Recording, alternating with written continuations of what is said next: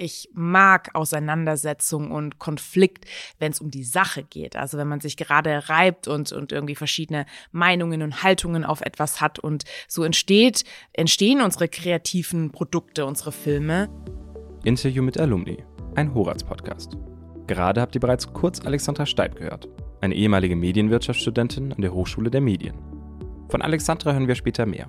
Aber erst einmal, willkommen zu dieser Folge Interview mit Alumni. In diesem Format werden Absolventinnen und Absolventen der Hochschule der Medien interviewt. Ich bin der Moderator Jan und begleite euch durch diese Folgen. In jeder Folge reden die Alumni mit mir über ihren Lebensweg, was sie mittlerweile machen, wie sie dorthin gekommen sind und wo sie für sich Grundsteine legen konnten. Eine Sache haben sie alle gemeinsam. Sie haben alle hier, an der Hochschule der Medien, studiert. In dieser Folge lernt ihr Alexandra Steib kennen. Ihr Weg in die Welt des Films startete bereits früh. Anfang der 2000er stand sie als Kinderdarstellerin in der Stuttgarter TV-Serie Fabrics selbst vor der Kamera. Auch bei späteren kleineren TV-Produktionen spielte sie mit.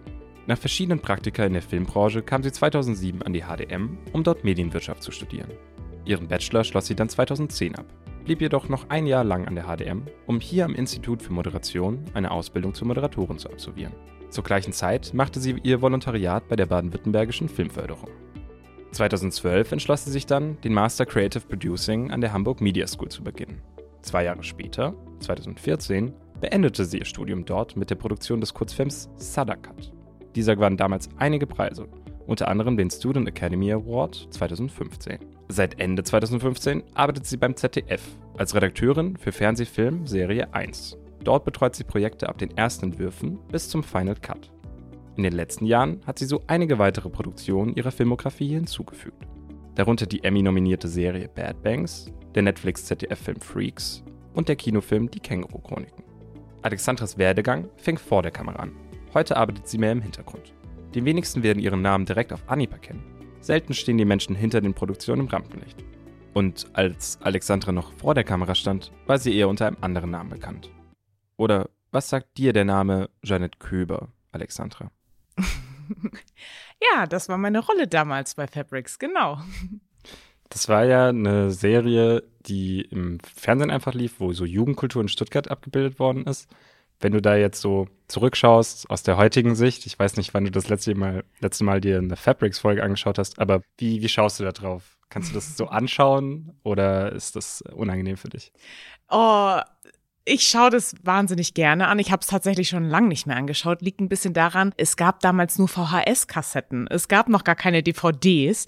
Und ich habe zwar ein paar Folgen digitalisiert tatsächlich. An die komme ich auch ran. Nein, das schaue ich total gerne an. Also unter, ich sag's mal, qualitativen Gesichtspunkten würde man das jetzt heute ja nicht mehr so gerne anschauen, aber ich schaue das an aus einem ganz tollen Gefühl, weil das waren die Anfänge von allem so und deswegen schaue ich sehr, sehr gerne an am Anfang hast du noch sehr viel selbst mitgespielt und dann hat sich aber immer mehr hinter die Kamera ja, verschlagen, sage ich mal. Mhm. Was war so der Grund dafür? Wolltest du dorthin oder?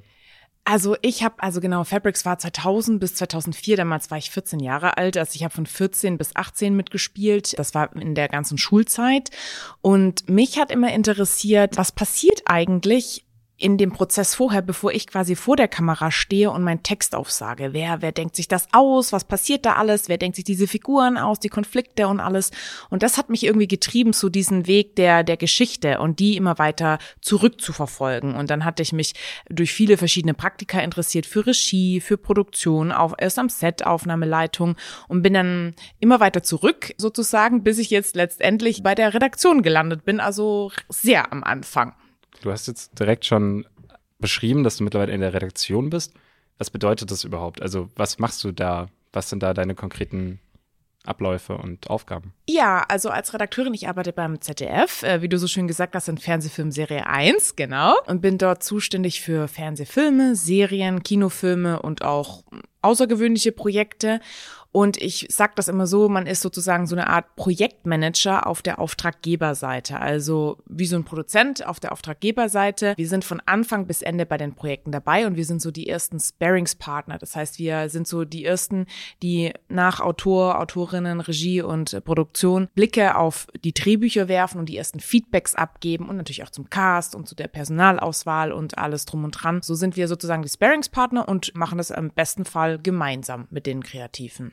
Das heißt, du bist quasi so ein bisschen die Wand, an dem die Kreativen ihre Tennisbälle hinschmeißen und du, du wirfst den Ball dann zurück? Oder wie, wie ist die? Also das hat noch nie irgendjemand gesagt, aber finde ich eigentlich ein, ein, ganz nettes Bild. Ja, gut, dann bin ich eine Wand und schmeiß Tennisbälle zurück. Ja, warum nicht?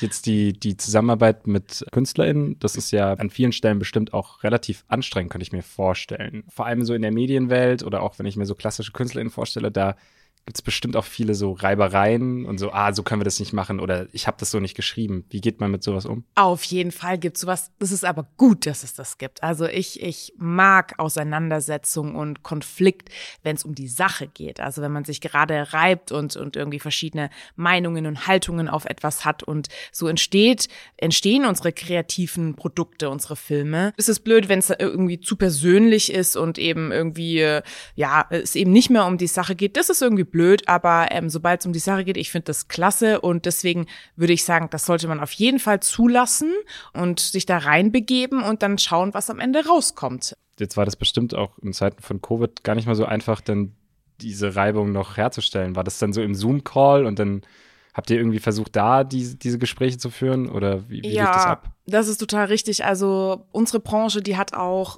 wie alle Kreativbranchen, extrem gelitten jetzt in der ganzen Covid-Zeit natürlich. Klar, bei uns ging es auch weiter. Wir hatten, das muss man sagen, wir hatten zum Beispiel gar keinen Stillstand bei uns. Wir hatten, also manche Produktionen, ja, die wurden gestoppt, aber wir haben sehr viel Ideen eingeschickt bekommen, Konzepte eingeschickt bekommen, hatten viele Gespräche geführt, weil man eben viel, wenn man nicht gerade dreht, auch mit Kommunikation lösen kann. Und es hat sich bei uns alles in den letzten anderthalb Jahren auf Videotelcos verlagert. Einerseits war das sehr, sehr schön, weil man gemerkt hat, das geht. Also man muss nicht für jedes Gespräch quer durch die Republik reisen, sondern man kann das irgendwie alles digital machen. Und auch unser Unternehmen hat sich dann in kurzer Zeit sehr modernisiert. Das fand ich sehr, sehr gut.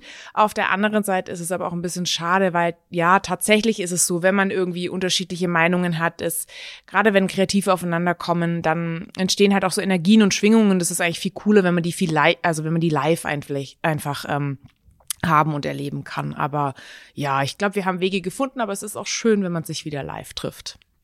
Das kann ich mir total gut vorstellen. Jetzt hast du gerade schon gesagt, euer Unternehmen hat sich ein bisschen modernisiert, sag ich mal. Du, du bist ja beim ZDF. Richtig. War das schon immer so, dass du dachtest, ah, bei den öffentlich-rechtlichen, da, da will ich hin? Oder wie, wie bist du da so hingekommen? Mm, also ich bei mir war es nicht so, dass ich sagen wollte, ich wollte schon immer Redakteurin werden oder ich wollte schon immer so. Ich wusste, ich wollte immer was mit Film machen und ich habe aber ganz unterschiedliche Wege dahin gemacht. Und ich habe aber tatsächlich immer sehr gerne Fernsehen geguckt. Und ich habe auch, als ich hier auf der HDM war oder später auch auf der Hamburg Media School, ich war immer eine der wenigen, die sehr gern Fernsehen geguckt hat. Und vor allen Dingen öffentlich-rechtlich. Und deswegen war das so, ich hatte mit meinem Abschlussfilm 2015 ein, ein, paar Preise gewonnen und damals ist meine jetzige Vorgesetzte auf mich aufmerksam geworden und ich wurde von einer Dozentin empfohlen. Und dann habe ich erstmal so ein, äh, wurde ich für eine Elternzeit ein Jahr sozusagen vorgeschlagen und dachte, okay, Mainz, äh, ja, wo ist Mainz? Weiß ich gar nicht so genau. Ich war damals in Hamburg und ich komme aus Stuttgart und dann dachte ich, ist so super, ist in der Mitte von Deutschland, bin ich schnell in Hamburg und Berlin bei Freunden und schnell in Stuttgart bei meiner Familie und dann gucke ich es mir mal an. So, ja, und aus diesem einen Jahr sind jetzt inzwischen sechs Jahre geworden tatsächlich. In Mainz und beim ZDF und in meiner Redaktion. Deine Stationen waren ja beispielsweise auch, dass du früher, vor, ich glaube sogar vor deinem Studium an der HDM noch, eine Drehbuchschule besucht hast. Jetzt hast du ja heutzutage immer noch viel mit Drehbüchern zu tun und gibst dort Feedback und lektorierst. Hast du da immer noch so ein Bedürfnis, selbst mal zu schreiben oder kommt das weniger vor? Mm, also genau, das war bei Jörn Precht und Oliver Mahn.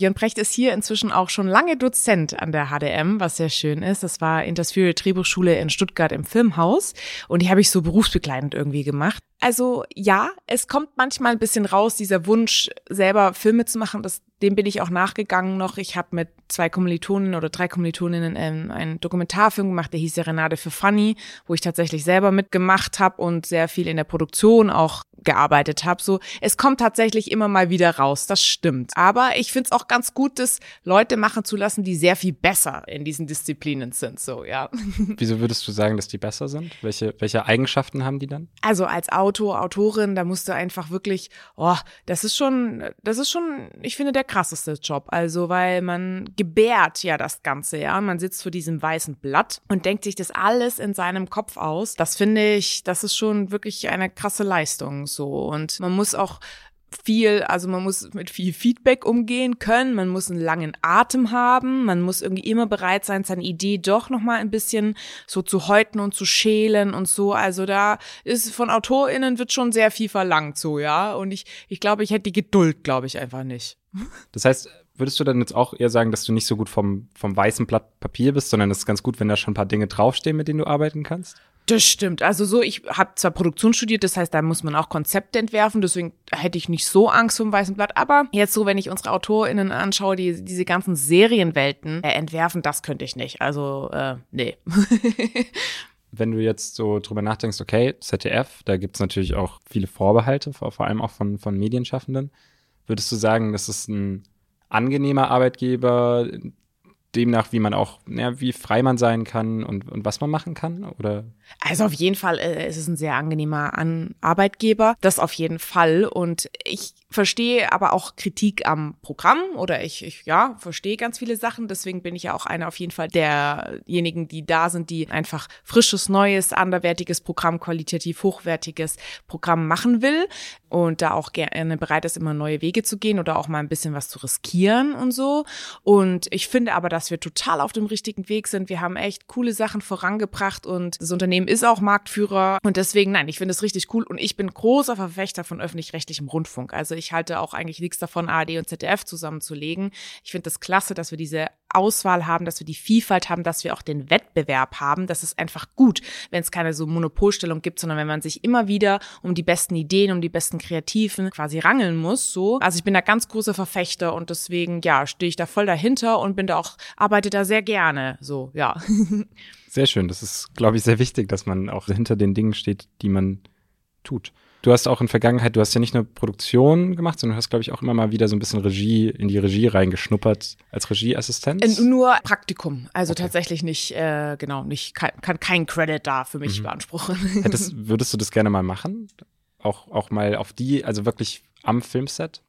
Also ich hatte, ich habe ein Regiepraktikum bei Thomas Jahn gemacht damals beim Tatort im SWR und er hatte mich meine Szene inszenieren lassen und das war irgendwie ganz toll. Das war ja echt cool. Und eine Zeit lang hat mich es auch interessiert, aber auch da denke ich, da hätte ich einen anderen Weg gehen müssen. So, nö, ich finde jetzt da, wo ich so aufgehoben bin, ganz gut eigentlich aufgehoben. Mhm. Ja in deiner Beschreibung von dem, was du aktuell tust, bist du ja vor allem bei der Vorproduktion und aber auch bei der, bei der Postproduktion, also nach dem Dreh und gar nicht so sehr am Set.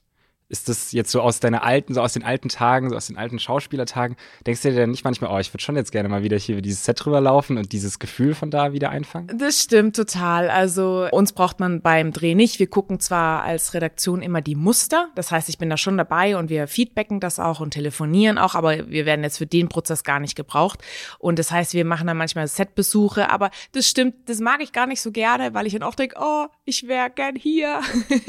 und äh, genau, und jetzt nur zugucken ist doch irgendwie ein bisschen langweilig. Das stimmt, das blitzt immer mal wieder auf. Aber das Schöne an meinem Job ist einfach, ich habe zum Beispiel, ich habe gerade aktuell 14 Projekte gleichzeitig in ganz unterschiedlichen Stadien und ich mag diese Vielfalt sehr, sehr gerne. Und wenn man natürlich sich entscheidet, mehr im Set zu sein, dann, dann macht man weniger Projekte gleichzeitig, logisch, die dann dafür aber natürlich intensiver. Das hat beides was total für sich. Und wer weiß, also ich bin jetzt 35, wer weiß, was noch kommt. Also.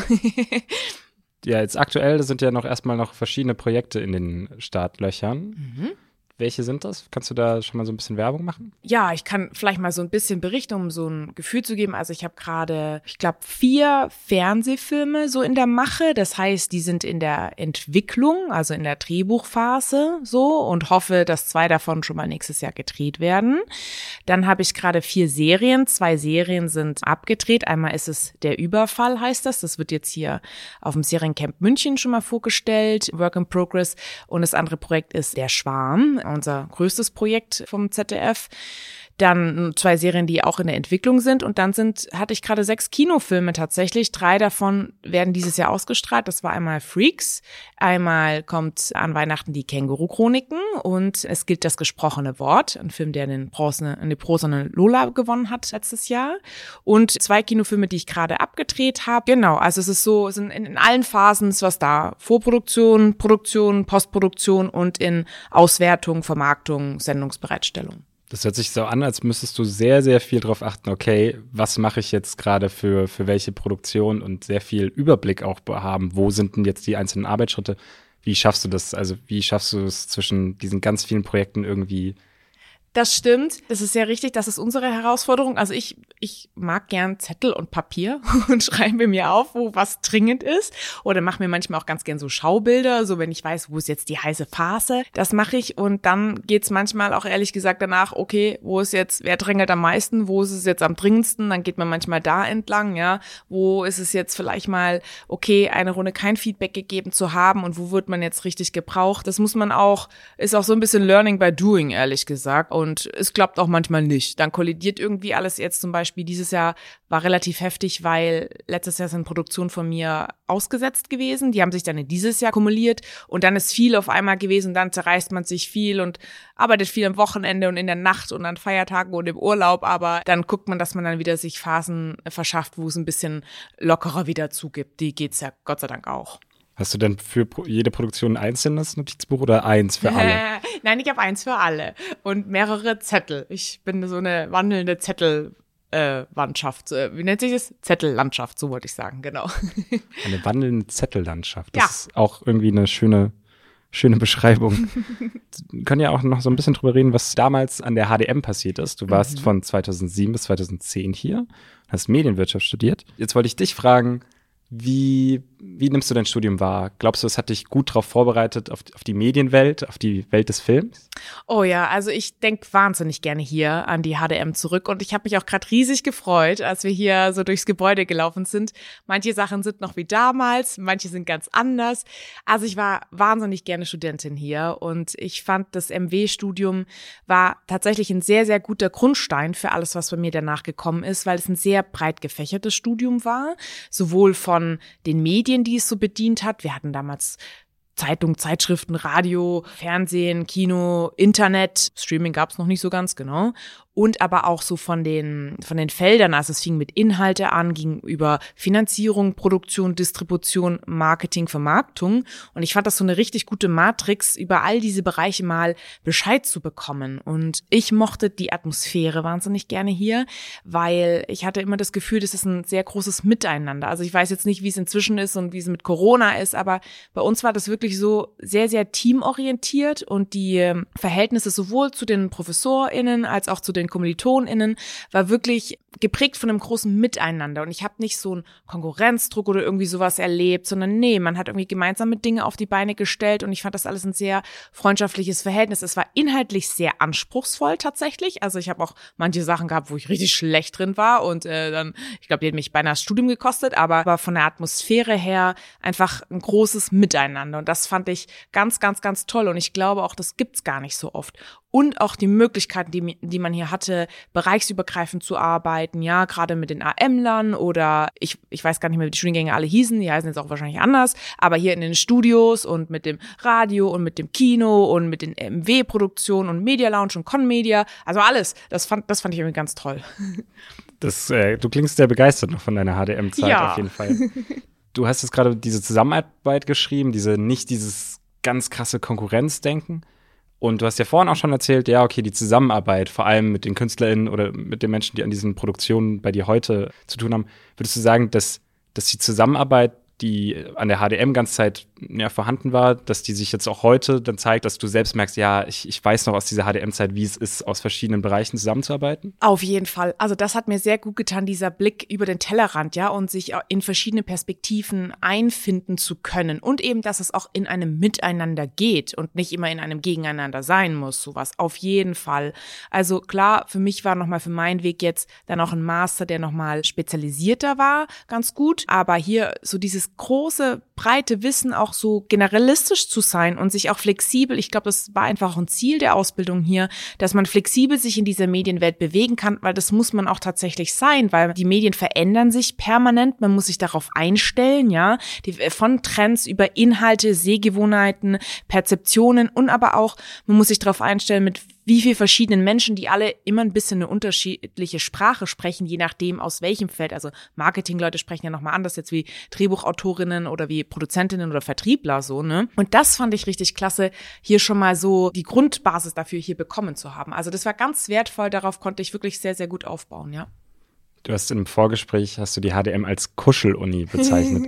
Könntest du, ist es genau das oder gehört da noch mehr dazu, dass, dass du diesen Begriff benutzt hast? Ja, also ich, ich war damals Anfang 20 tatsächlich und ich hatte mich auch zuerst auf Filmhochschulen beworben und ich war damals gar nicht so selbstbewusst irgendwie und hätte dem Druck, den dort geherrscht hat, da, zur damaligen Zeit hätte ich gar nicht standgehalten, ehrlich gesagt, ja, ähm, sondern und das fand ich halt, ich habe mich hier sehr wohlgefühlt und wohl aufgehoben gefühlt, ja, ich bin ja echt gerne hingegangen, weil ich einfach die Atmosphäre klasse fand und weil ich auch gemerkt habe, ey, die ProfessorInnen wollen, dass man vorankommt und dass man sich entwickelt und es ist auch okay, mal zwischendrin zu scheitern so. Und genau und es es sind auch einfach Freundschaften geblieben aus der Zeit hier so. Das fand ich halt auch cool, genau. Deswegen stimmt, ja, Kuscheluni habe ich gesagt, ja. Gibt es da, wenn du jetzt auch an diese Zeit zurückdenkst, oder du hast ja gerade schon gesagt, wir sind ein bisschen über den Campus schon gelaufen, ist da irgendwie so eine Erinnerung, Erfahrung, die da so ganz, wenn du an die HDM-Zeit zurückdenkst, die da so ganz äh, prägnant war? Also ich glaube, eine war MW Medienproduktion war das damals, äh, Videoproduktion, genau, da haben wir diese Videos gemacht und durften die dann auf der Media Night vorstellen. Das war echt ein echt intensiver Moment, da erinnere ich mich gern, das war im Auditorium hieß das damals, genau. Im Aquarium habe ich mich an so manche Vorlesungen erinnert gerade. Und was für mich ein absolutes Highlight war, war die Media Lounge damals. Die war hier in den Videoproduktionen, die jetzt hier zu waren, ne? Äh, Im Studio, genau. Lustigerweise erinnere ich mich auch, wie wir an den Tischen gesessen haben und gebüffelt haben irgendwie oder uns am grünen Ei getroffen haben oder in der Bib, die damals neben dem Auditorium, heißt das noch? A, ja, bei A13 oder A11 oder so hieß das, diese, die gleich am Anfang 13, sind. Genau, ja, die, genau. Ähm ja. also du weißt, wo ich meine. Beim Eingang da ja. so, ne? Lernwelt heißt das genau, jetzt bei da, euch. wo genau. heute die Lernwelt ist, war früher die Bibliothek. Genau, da saßen wir auch gerne. Und wir saßen auch gerne in der äh, Kantine. Da habe ich mich äh, auch gerne erinnert, ja. Mhm.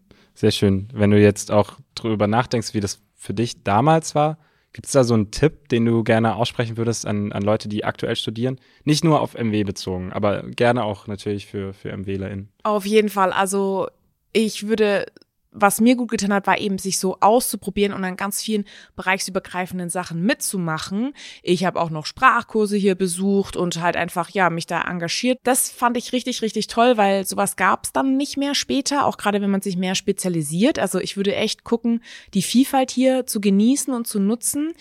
Was ich nicht gemacht habe, was ich aber auf jeden Fall allen raten kann, die es Lust haben, ist ein Auslandssemester, wenn das hier noch geht, ja, ähm, weil also das habe ich, das ist schade. Ich wollte das damals irgendwie nicht und war da nicht so weit, aber das hätte ich sehr sehr sehr gerne gemacht. Und wenn man natürlich ein Partytyp ist, ich war es nie, also mein Spitzname ist auch Party Pooper, also ich habe aber auch bei meinen Eltern gewohnt, als ich hier studiert habe.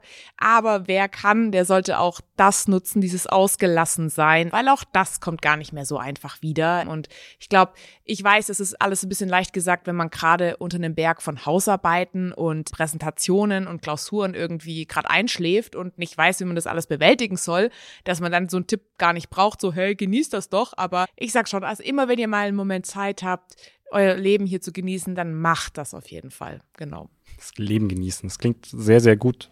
Ich, äh, jetzt würde ich gerne noch auf eine, das Leben genießen und feiern gehen. Das ist natürlich ein, ein toller Tipp. Da freuen sich, glaube ich, ganz viele Studierende drüber. Jetzt auf ja, einer meinst du, war das jetzt ironisch wegen Corona oder ähm, Ach so. meinst du jetzt echt? Nee, das, meint, das tut das, mir leid. Das, das, das, das meinte ich schon ernst. Ich glaube auch, es, es fängt auch wieder mehr an, dass Leute wieder okay. mehr feiern gehen. Das also, hoffe ich. Ich drücke allen, die jetzt studieren, die Daumen. Ganz, ganz doll. Und wenn sie es jetzt nicht machen können, dann hoffe ich, dass die Zeit nochmal wann anders kommt, dass sie es machen können. Das wäre auf jeden Fall erstrebenswert. Auf einer beruflichen Ebene wollte ich dich jetzt noch fragen, weil du ja also wirklich als, als Kinderdarstellerin angefangen hast und dann über sehr, sehr viele Praktika und, und hier und da und sonst wo. Und jetzt bist du auch irgendwie in der Filmwelt gelandet, also dort, wo du sein wolltest. Du hast ja gesagt, du, willst, du wolltest immer Filme machen. Was würdest du jetzt sagen, wenn, wenn andere Leute auch sagen, ich will unbedingt Filme machen? Was, was sind da Tipps? Wo, wo kann man da ansetzen? Wie kommt man da rein? Auf jeden Fall, also kommt drauf an, wo man jetzt gerade steht und anfängt. Das Wichtigste ist erstmal, sich nicht abschrecken zu lassen. Ja, es ist so klar, es wollen viele, es sind auch begrenzte Plätze, aber hey, wenn man, wenn man im Herzen spürt, das ist das, was ich machen möchte, das ist meine Leidenschaft oder da fühle ich mich wohl oder damit möchte ich mein Leben bestreiten, dann sollte man das machen und sich auch nicht abschrecken lassen, wenn es nicht klappt. Also ich habe auch mich am Anfang x-mal auf Filmhochschulen beworben und bin nirgendwo genommen worden und Später muss ich sagen, Gott sei Dank, zum damaligen Zeitpunkt noch nicht, sondern erst zu dem Zeitpunkt, wo es bei mir geklappt hat im Master. Und ich würde einfach sagen, machen, machen, machen, ja, sich mit Freunden zusammenschließen, irgendwie Filme drehen, Drehbücher schreiben, alles dann gucken, was kann man machen in der Region. Hier gibt's eine tolle Filmförderung, es gibt verschiedene Stiftungen, wo man einreichen kann, es gibt ein Filmfestival, mehrere Filmfestivals. Also gucken, sich mit dem Markt auseinandersetzen, gucken, wo kann man mal da reinkommen. Dann natürlich, wenn man schon studiert hat, bei den Fernsehsendern sich informieren, wie kriegt man dort seine Stoffe unter, wie kriegt man sie bei der Förderung unter. Und also ich kann nur sagen, hey, wer das machen möchte, der sollte dem nachgehen und dann wird das auch klappen irgendwie so, ja. Jetzt, du hast ja selbst auch verschiedene kleinere Produktionen mitgemacht wenn du jetzt da zurückschaust? Also du hast jetzt gerade gesagt, die Leute sollen einfach Kamera quasi auspacken, einfach mal loslegen und, und so die Erfahrungen sammeln. Wenn du da jetzt auf deine eigenen Sachen zurückschaust, gibt es dann so Sachen, wo du denkst, ah, vielleicht, vielleicht doch nicht? Also natürlich ist jeder Anfang schwer und auch, also wenn ich meine Filme angucke, die gucke ich mit sehr viel Liebe an, ähm, weil sie damals das Beste waren, wie man es halt damals hingekriegt hat und deswegen äh, stehe ich auch zu allem, was ich gemacht habe, so. Es ist aber gut, wenn man sich ein bisschen weiterentwickelt, aber das gehört dazu. Das gleiche ist übrigens das Thema Scheitern. Also ich war nach der HDM ja, ich habe noch ein Volontariat in der Filmförderung gemacht und bin dann auf die Hamburg Media School und habe dort eben, wie du gesagt hast, Creative Producing studiert. Und bei mir war es zum Beispiel so, da musste man drei Filme produzieren und mein erster Kurzfilm, der ging total ab durch die Decke. Der war, es war nur ein Fünf-Minuten-Film, aber wir haben irgendwie 70 Festivals Teilnahmen gehabt und haben echt ziemlich viele Preise gewonnen, sind sogar nach Cannes gekommen zu Short Tiger Next Generation und ich dachte, oh wow, so wird es jetzt immer weitergehen. Und dann habe ich den zweiten Film gemacht und der ist nix geworden. Ja? Der ist einfach aus verschiedenen Gründen ist der halt nicht ganz so geworden. Und die meisten fanden den halt nicht gut und er ist nicht angenommen worden auf Festivals und Preisen. Und zuerst war ich richtig, richtig traurig und enttäuscht, weil man steckt ja sehr viel Herzblut rein, Geld rein, alles rein, ne, und hat sich das so nicht vorgestellt. Aber ich muss sagen, im Nachhinein war das eigentlich die wertvollste Erfahrung, weil ich da am meisten gelernt habe, hey, auf was kommt's denn an? Dass es eben nicht so selbstverständlich ist, dass alles so flutscht und irgendwie funktioniert und dass das aber auch völlig in Ordnung ist. Klar ist es nochmal was anderes, ob man jetzt in einem Hochschulkosmos sozusagen da sich ausprobieren und scheitern darf oder ob man es später mit sehr viel Geld macht, das ist nochmal was anderes, ja. Aber das wollte ich nur sagen, solange da noch nicht alles auf dem Spiel steht, sich ruhig trauen, dass es auch mal schief geht, weil da lernt man die allermeisten Sachen davor. Und man steht dann einfach wieder auf, wischt sich die Stirn und denkt sich, okay, das nächste Mal wird's wieder besser. So. Vielen, vielen Dank. Ich fand, das waren sehr, sehr schöne Abschlussworte. Danke auch, dass du hierher gekommen bist in unser mobiles Studio. Ja, ich habe zu danken. Ich habe mich total über diese Anfrage gefreut und finde es auch sehr cool, dein mobiles Studio hier. Und äh, ja, und habe mich auch gefreut, wie gesagt, zu sehen, was es hier so Neues gibt. Und ach Mensch, jetzt überlege ich gerade, ob ich hier nicht nochmal irgendwie was machen kann. Vielleicht gibt's ja so eine gastdozierende Stelle. Oh Mensch, Stelle das so. war eine Idee. Oder mal wieder ein Sprachkurs hier. Oder, oder wenn mich jemand auf eine Party einlädt. Also ihr könnt den Partypooper auch ändern. ja, genau. Das war Interview mit Alumni, ein Horaz-Podcast.